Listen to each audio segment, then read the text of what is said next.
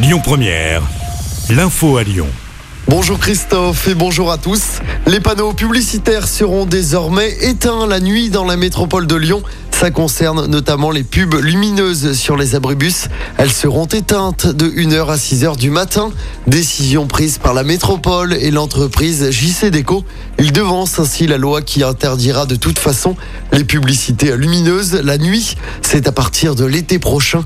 Objectif évidemment, faire des économies d'énergie. La galère pour les usagers de la SNCF pour ce week-end de Noël. Le trafic sera perturbé. C'est à cause d'une grève des contrôleurs. Seulement deux TGV sur trois circuleront en moyenne sur l'axe sud-est qui passe par Lyon.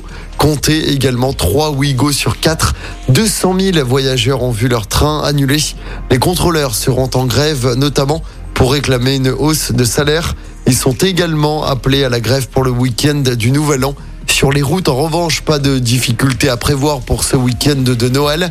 Bison futé hisse le drapeau vert dans les deux sens à partir de demain et jusqu'à lundi.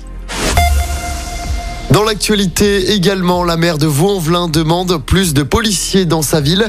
Hélène Geoffroy était reçue par la première ministre hier après-midi à Matignon, rencontre qui intervenait quelques jours seulement après le dramatique incendie d'un immeuble qui a coûté la vie à 10 personnes, dont 4 enfants. C'était dans la nuit de jeudi à vendredi dernier, dans le quartier du Mas du Taureau. J'ai demandé plus de forces de police pour notamment empêcher l'installation ou le déplacement de points de deal sur le secteur ou dans la ville, a indiqué hier la maire. Je rappelle hein, que le parquet de Lyon a ouvert une information judiciaire pour dégradation volontaire par incendie ayant entraîné la mort. Aucune thèse n'est écartée dans cette enquête.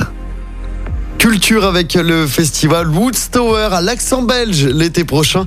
De nouveaux noms ont été dévoilés hier pour l'édition prochaine en 2023. Édition prévue du 23 au 27 août. Ça va se passer comme d'habitude hein, au Grand Parc de Miribel-Jonage. Le rappeur belge Damso rejoint notamment la programmation. La chanteuse belge Angèle avait déjà été annoncée la semaine dernière. La billetterie est déjà ouverte. On vous a mis toutes les infos sur notre site et notre application. On passe au sport en football. Match décisif pour l'OL féminin. Les filles de l'OL jouent leur destin en Ligue des Champions ce soir. C'est contre la Juventus Turin. Il suffit d'un match nul aux Lyonnaises pour se qualifier pour les quarts de finale.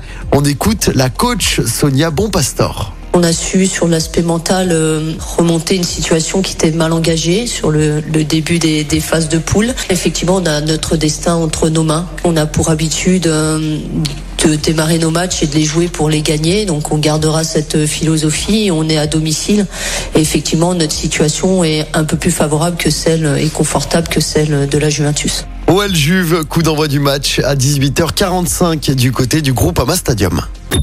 Écoutez votre radio Lyon Première en direct sur l'application Lyon Première, lyonpremière.fr et bien sûr à Lyon sur 90.2 FM et en DAB+. Lyon Première